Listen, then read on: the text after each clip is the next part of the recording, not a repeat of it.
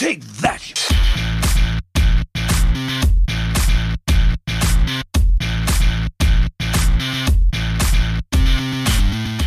This is Hunting Humbug 101 with me, Theo Clark.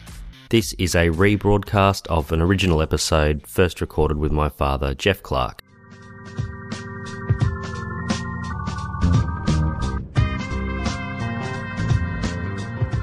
Welcome to Hunting Humbug 101 with me, Theo Clark. And in this podcast, we're going to look at the fallacy of moral equivalence. I'm joined, as usual, with my father, Jeff. G'day, Dad. How are you? Good Theo. Well, thanks. Moral equivalence, before we get started with the reading from the book, it's a fallacy that occurs a lot in emotionally charged, especially political situations and so on.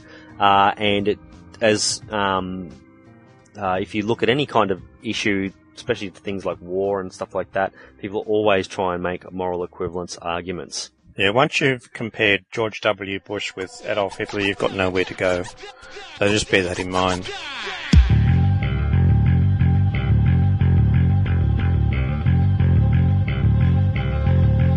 Uh, moral equivalence, we describe it as um, the advocate seeks to draw false comparisons between two phenomena which are not morally equivalent.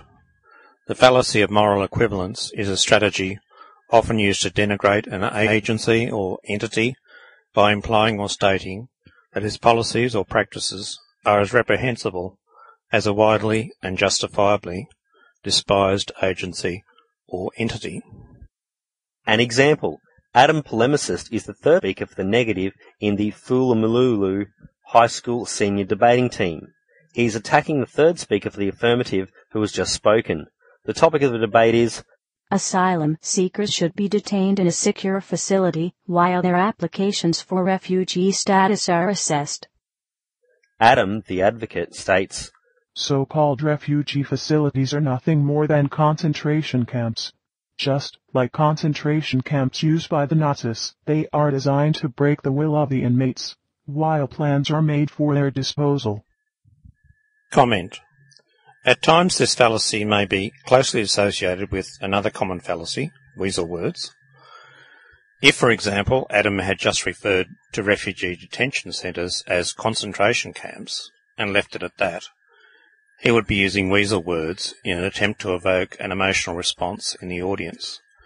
However, he has not just used this label, he has gone on to make an explicit claim of moral equivalence. He has asserted that the refugee detention centres are just like Nazi concentration camps.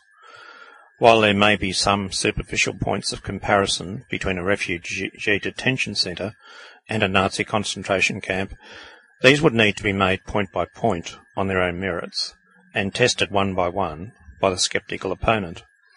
In the present example, the advocate's sweeping claim of aggregate moral equivalence is a mere rhetorical device which says more about his penchant for moral posturing than his grasp of the issue. It is worth noting that arguments to moral equivalence often employ the fallacy of false analogy. Adams' attempt to equate detention centres with concentration camps is particularly egregious false analogy because he intended it to be taken as a literal analogy. Debunking opponents should explicitly repudiate instances of unjustified moral equivalence. When egregious claims of moral equivalence are made between, say, the US government and Nazi Germany, or between a labour union and Stalinist Russia, Seekers after truth should not just reject the claim. They should address false moral equivalence as an issue in itself. It should be pointed out that those who are in the habit of claiming baseless equivalence are not primarily interested in solving problems or addressing issues. They are interested in winning an argument through the use of shallow rhetorical devices. An unfortunate byproduct of the promiscuous use of moral equivalence fallacy is the potential for moral confusion. For example, an individual who keeps a pampered pet cat indoors in a home unit might be castigated by an animal rights activist for confining a cat. The claim might be made that the confinement cat. The claim might be made that the confinement is a form of torture. The activist advocate further claims that the cat owner is no better in a moral sense than a feedlot operator. The comparison is clearly inappropriate and unjustified. The cat owner knows this and so the argument is not persuasive. Further, the cat owner would tend to be dismissive of any further points made by the animal rights activist, whose credibility would therefore be fatally compromised.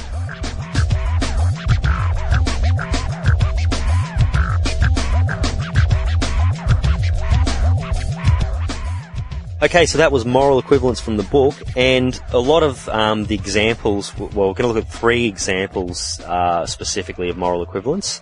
The first two are actually about animal rights groups, um, because they were just the obvious, easy ones to find.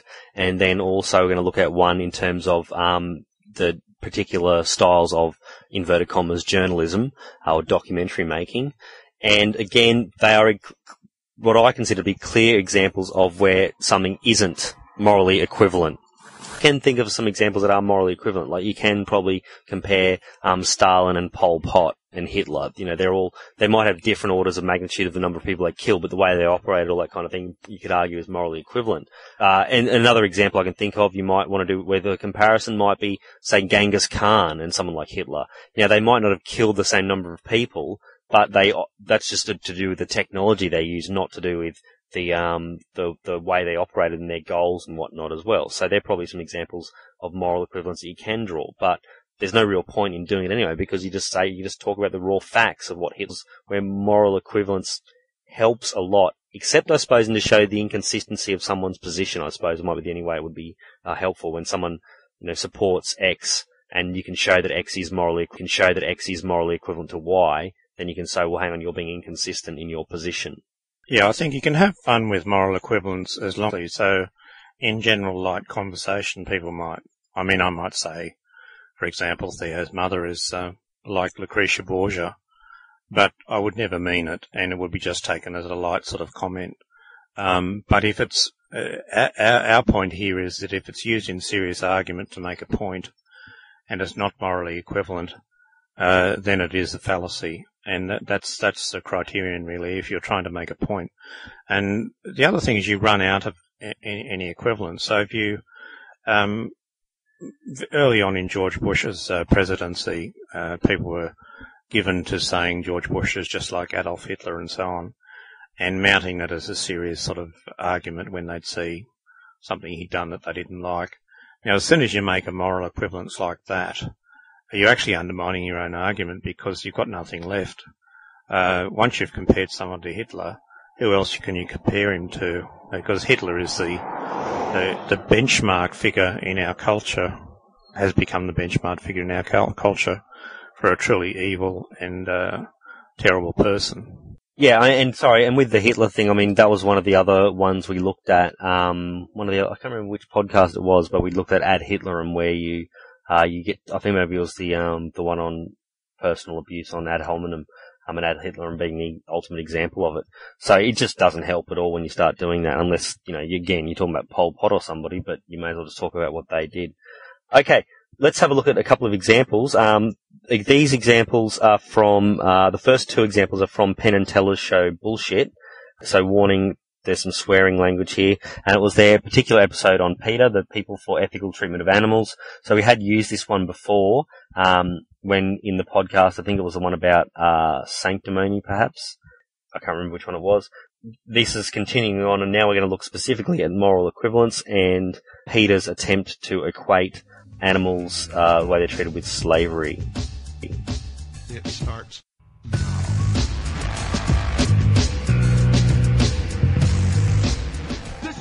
founder and leader, a shrewd, enigmatic, self-proclaimed press slut named Ingrid Newkirk. Please welcome the founder and president of People for the Ethical Treatment of Animals, or PETA, Ingrid Newkirk.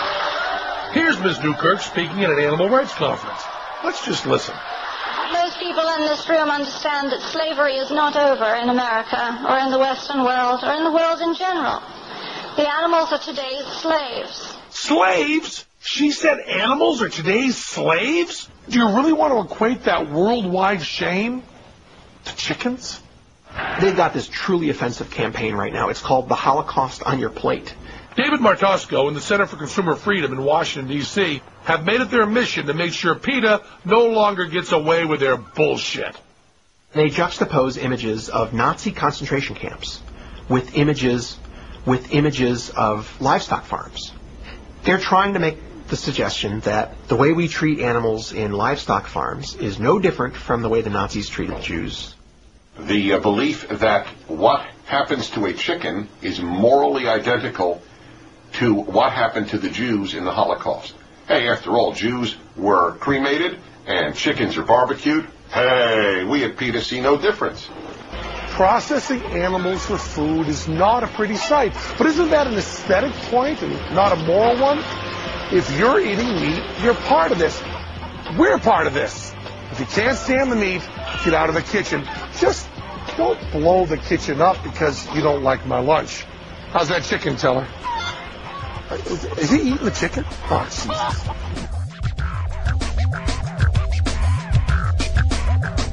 Yeah, so that was from Penn and Teller's uh, show, uh, Bullshit. And I, you know, they explicitly explained it quite clearly. They said they're trying to equate it, so use the word equate it, and saying they're morally identical. And so, yeah, I mean, they're having, I mean, it's actually offensive the way they're essentially trivializing the Holocaust in a way. Um, and now I, you know, the, one of the things that, um, that Penn said there was that, uh, isn't it a matter of, um, aesthetics. And it's like, well, no, I don't think it's a matter of aesthetics either. I think you should try and, you know, be, you know, treat animals as humanely as possible. And so I would think there's some of the ways we process livestock that's pretty horrible and we should try and get a change overnight. So I don't think, uh, you know, we should uh, extend our sphere of morality to include sentient, all sentient beings, and that would include animals. But that doesn't mean you give them the exact same moral status that you equate with, you know, fully alive, um, sentient human beings. And so that's, and so that's where PETA completely loses it. And I understand their aims, but when your aim, when then to meet your aims, you end up basically creating ridicule for yourselves by doing a, a, poor moral equivalence, which everyone straight away would go, that's just bullshit, as they say. You end up doing more harm for your cause in the in the long run anyway. Uh, the other thing that occurs to me with this whole issue is that um, I, I, look at two organisations when I'm differentiating between people who are posturers and um, engage in false moral equivalence and people who actually get something done that's useful.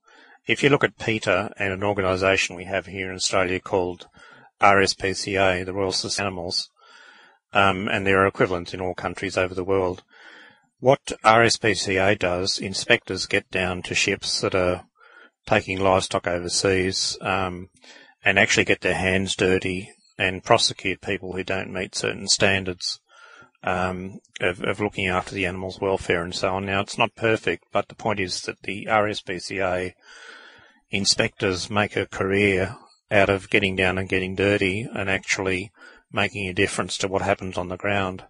Whereas so many people in PETA are inclined to get on the streets and attract uh, movie cameras and, and, uh, and news cameras and so on and make some sort of posturing statement or outrageous moral equivalence. Now, the RSPCA actually gets work done and they actually do change people's habits over time so that uh, for example, free range eggs are far more available now than are far more available now than ever before, and free range chickens are far more available than ever before.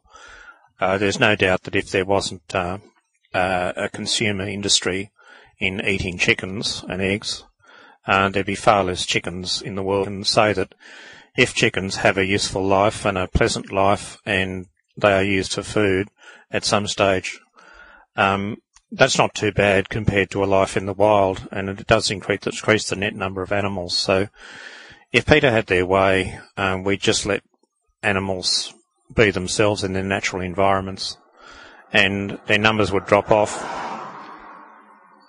and their numbers would drop off. Who knows what would happen? But um, I think, uh, as far as you know, I know sincere vegetarians who have strong, very strong views about not eating animals, but their views are consistent and they're held pretty much privately, and they'll explain themselves coherently if they're asked, but they tend not to join large public demonstrations and say, look at me, everybody, look at me, aren't I perfect? Yeah, and I don't want to, again, I want to emphasize, I think there's many issues with the way we treat animals and lives, and we should all move, we, and we are moving towards being more ethical in our general way. I mean, uh, the future will probably end up, you know, just growing meat in vats, so that'll solve that problem. But I think there is a good point that, you know, we have selectively bred these animals over time and they just wouldn't exist otherwise. And, and then of course the whole idea that you can release them into the wild and let animals, you know, uh, the Penn and Teller point out it's not some Disney movie with all the bandicoots and the lions living happily together. Nature is brutal and violent. Um, red in tooth and claw. So it's not as if their lives uh, in the nature are exactly idyllic either. Now, the other point, uh, the other thing they say in the Teller thing is they talk about the medical research stuff and they show the hypocrisy of the PETA people, including the um, the vice president who uses diabetic medicine, um, which was you know which was produced through animal research, uh, and you know she justifies it because I need to live because to fight to save other animals. Like, mm. Yeah, just a com- another comment that occurred to me, Theo, while you were talking is that um, I think Douglas Adams had the had had it right as the final solution for these problems of vegetarians. Using final solution. when he, um, he, uh, very far in the distant future, and in the restaurant at the end of the universe, I believe, uh, there were cows who wandered up to diners, and these cows had been bred to offer parts of their bodies for a meal, and were quite happy to do so. The, so the cows would wander up and say, "I've got a very tender rump. I'm sure you'd love a, a rare rump steak today." Well, I I think that is the ultimate solution if they're bred to enjoy offering themselves to be eaten. Uh, is there anything genetic engineering won't do for us? The other thing, just really quickly, at the beginning of that clip, uh, she says everyone knows slavery is still alive in the world today. So that's moral equivalence, but it's also a really good example of a false analogy to analogize, you know, owning pets with um, being a slave, uh, having slaves and whatnot, you know. And again, the trivialization of uh, you know, say the Africans and that, that we used as slaves throughout history, and you know, there's people still in slavery today, is, is just disgraceful and immediately laughable and immediately gets them offside. Okay, so let's move on. Now that was an example of a negative moral equ- equivalence where someone has tried to make a moral equivalence with something negative. But now I've got an example of a supposedly positive moral equivalence where um, one of the main speakers for PETA, a guy that's been arrested and jailed for uh, vandalism and whatnot, blowing stuff up, and uh, tries to equate himself with some positive role models.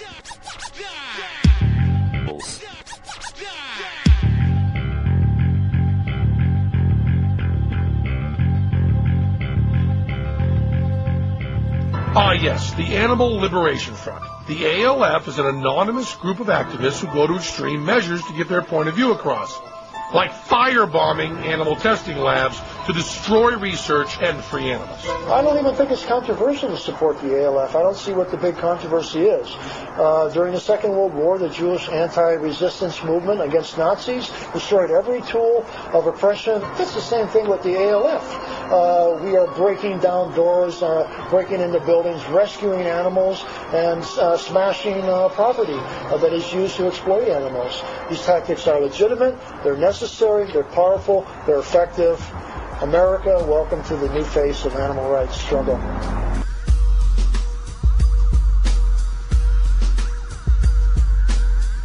Gary Yourofsky is PETA's official orator. They send this convicted criminal dipshit into junior highs and high schools to preach the PETA doctrine. I have been arrested 13 times for random acts of kindness and compassion following in the footsteps of other routine radical lawbreakers like Dr. Martin Luther King Jr., Mohandas Gandhi, Nelson Mandela. Uh, excuse us, I'm just laughing about that one. I love it. He's comparing himself to Gandhi and Jesus. It's like, like, no, dude, you're not like Gandhi. You're not like Jesus at all. But I mean, the first bit of there, the guys. So they're doing the other comparison now with the Holocaust. They're saying that that they're they're a resistance movement, just like the resistance movements in the in the World War Two. And then the other guys like basically saying I'm a radical like Jesus, like Gandhi and whatnot. So they're trying to equate their acts as being morally equivalent to the acts of uh, some of these other people throughout time. Now I won't get into the specific details of any of those things. You have to say it is literally laughable. I will give him one point though, Theo. I think um, when he says that he's like Gandhi, it's not generally known, but he obviously knows that Gandhi slept in the same bed with his granddaughter. Now, I'm not saying anything happened in bed with his granddaughter, but it was a peculiar sort of behaviour. But I, am quite prepared to concede that spokesman from uh, PETA uh, would be the type of person to share the same bed with his granddaughter. I believe Penn and Teller are now they not necessarily the last word on these things, but they did an expose on Gandhi as well, and they Gandhi slept with all the young women to test himself, uh, you know, to see whether he would become sexually aroused or not, and then they had a cleanse every morning with um with an enema, and he'd give them all an enema himself. Holy crazy man! Oh, let's not forget Gandhi was a racist as well, but I mean that was part of the Indian caste system. What category of paedophilia would you put Gandhi in? He'd have to have a category all his own, surely. Yes. Anyway, moving on. Uh, anyway, they're pretty clear examples of uh, moral equivalence, where it's certainly then those are not morally equivalent. Now, the next example um, we're going to look at is from a documentary called Manufacturing Dissent. Now, this is a, ma- a documentary about Michael Moore. Uh, if you haven't seen it, I highly advise you go and watch it because it's really interesting. Now, I'll just give you a bit of the backstory so it, so it makes a bit of sense the documentary makers are actually uh, left wingers, Canadians, and they just wanted to make a, a documentary about Michael Moore's history and so on because they uh, tried to get an interview with him and they were unable to do so. And as they were doing their research, they of course discovered that Michael Moore is less than uh, honest in the way he produces his films, the way he portrays the characters in his films and that's kind of the irony of this movie. In in Michael Moore's first documentary, Roger and Me, which is about the closing of the Ford plant or the General Motors plant uh, in Michigan, and the whole premise of the film is that he's trying to get an interview with the head of General Motors, um, Roger. I can't remember his surname. You know, that's the whole premise of the film. But it turns out that Michael Moore did interview the guy, uh, but obviously that would ruin the premise of the film. So that's just one example. Look, I won't go into details about Michael Moore, but if you're a Michael Moore fan, as I used to be, go certainly get Manufacturing Dissent out. There's a few other books and websites that expose uh, Michael Moore's uh, bullshit, and he. The, the premise of this, they just wanted to interview him, but they couldn't get an interview with him the whole way through the film. Anyway, eventually they had to stoop to a Michael Moore type trick to try and getting to see him. Now, I've got clips of the actual film in here to, to show you what what they did, and then also at the end of the last section of this clip is just an interview I found with the director and the, who's the main protagonist in the documentary, where she uh, explains what they did, and then basically she kind of implies that what she did is morally equivalent to how Michael Moore operates, and we'll talk about that um, after we've had a listen to the clip.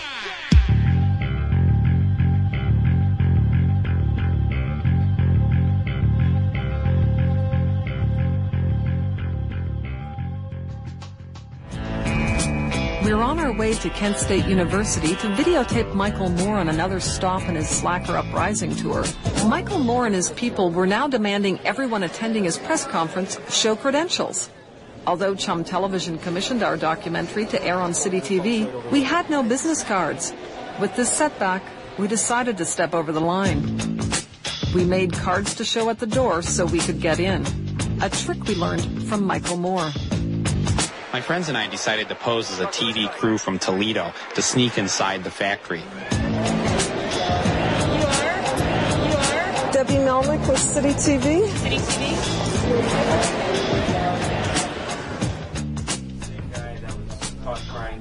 We get into the press conference and wait for Michael to arrive. Has anyone ever approached Michael Moore on doing a documentary with? People can do what they want, you know. I mean, they want to video him and make a documentary about him, I'm sure that's um, up to them. I finally confront Michael about the bad treatment we're getting from his staff, caused by our problems. Michael, I just want to say I really love your films, and I think what you're doing, getting the kids out to vote, is a wonderful thing.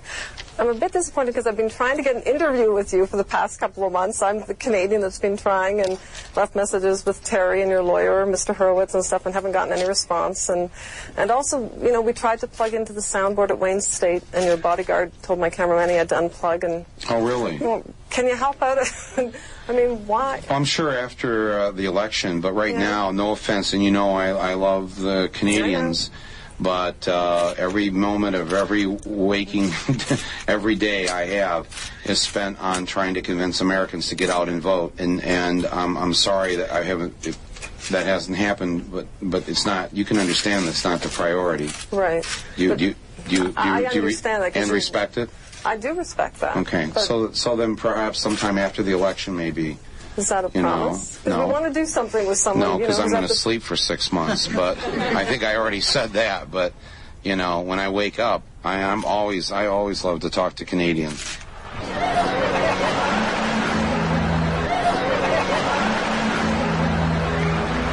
Suddenly, Michael's publicist and security arrive and kick me and my cameraman out.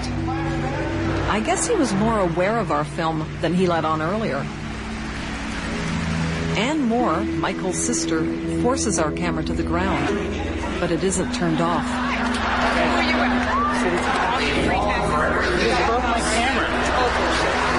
She starts to interrogate me. Let me have your uh, credential, your credential, and escort these people out of here? We'll keep your ID and mail it back to you. No, you're not We're going gonna to keep my our- ID. Sorry, you're not keeping my ID. That's bullshit. So we're being banned. So you need to leave the building. We're being banned from a Michael Moore speech, who is for freedom of speech. Thank you. Let's go.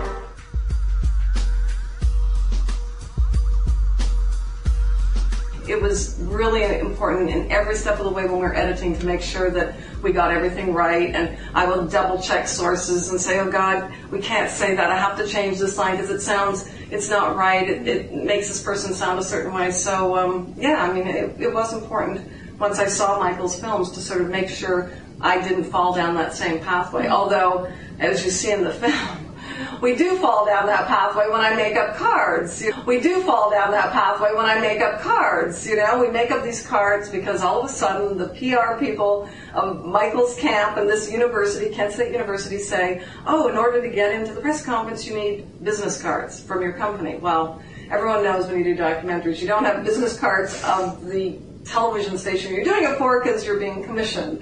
And we made up the cards, we got into the meeting, and then we just said, all right, we have to show them that we made these up. Mm-hmm. So, again, you have to keep, I think, the trust between the audience and the filmmaker as well. You know, you have to let them in on what's going on. You shouldn't try to fool the audience ever, I don't think. Mm-hmm.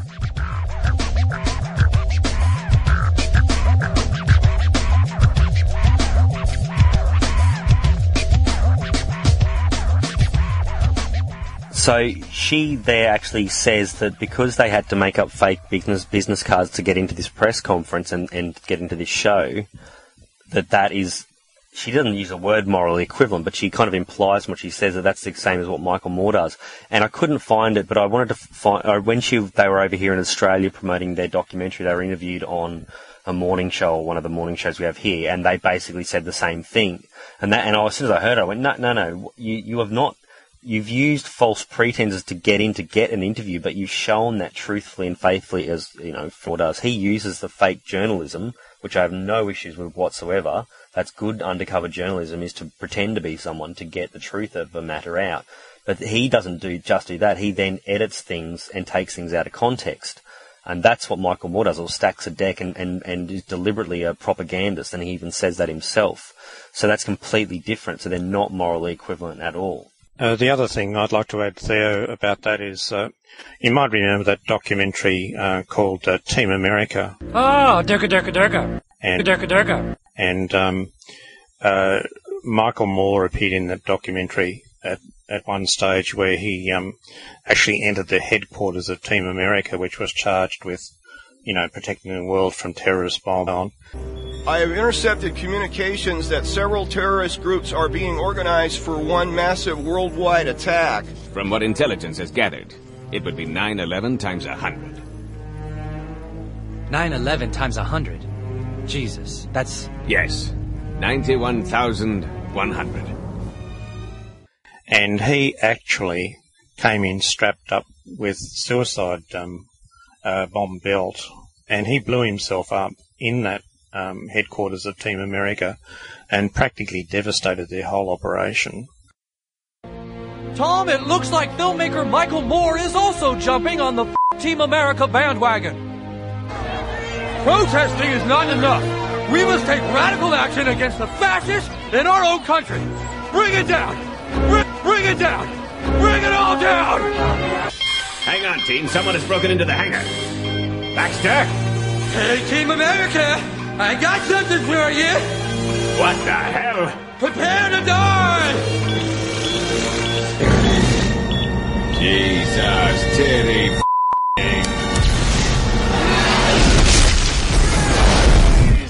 Spottswoode! And for me, that was the end for Michael Moore. I mean, I thought he was a fat, stupid man before that. But the thought that he could actually do that, um, and, and, and try and kill all of Team America and also ruin their computer equipment so they advantage in fighting with the North Koreans and so on, I, I felt that was just, uh, I mean, he deserved his fate. Uh, I mean, he deserved his fate, and all those pieces of Michael Moore that were blown all over Mount Rushmore. I think some of them are for sale on eBay, and I'm damned if I'm not going to get one. Uh, I am uh, really after a piece of Michael Moore, so if anyone out there knows who's got a piece of Michael Moore in alcohol uh, or preserved in some other way, I'm definitely wanting to get a piece of Michael, just as a reminder of how stupid and what a big, fat, blubbery, stupid man he was. I don't think I, I didn't actually get a piece of Michael Moore, but I got a bit of partially digested burger. and I've been looking for an excuse to put some Team America in this podcast. I, I like you. You have balls. I like balls. Alright. So, just, and just to, to, to finish off again properly with the moral equivalence, there is no issue as far as I'm concerned anyway, as long as you are truthful with your audience in how you've made a documentary series. Now, uh, when we do, um, false attribution, I'll be using some more Michael Moore because he deliberately attributes these and takes things out of context, uh, and in his documentary series. And if you didn't bother to check any of the background to it, which most people probably don't do, you would just, you know, take it on face value. It's a documentary series. And so that's where he has the issue. He breaks the issue. He breaks the trust of his audience. Um, and there are some people I know that, well, I mean, I know we're talking about the tu quoque fallacy the other, the last one, that actually have said to me, well, the other side lies, so it's okay for us to lie to get our point across. Like, no, no, if you're right, you should just be able to stick to the truth, and that's all you need to do, to do.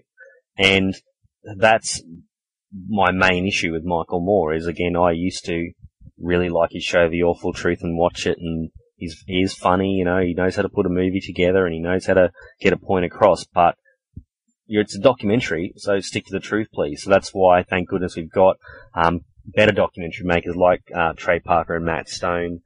All right, so that's a pretty short podcast for this uh, fortnight, and we'll be back again next week with more Hunting Humbug 101. So that's it from me, Theo. And me, Jef. All right. Anyway, see you in fortnight.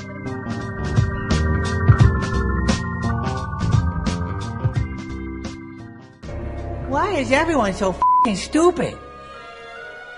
Why aren't more people intelligent, like me? So that was a rebroadcast episode of Hunting Humbug 101. For more information about the show and the book, Humbug the Skeptic's Field Guide to Spotting Fallacies and Deceptive Arguments, head to www.skepticsfieldguide.net.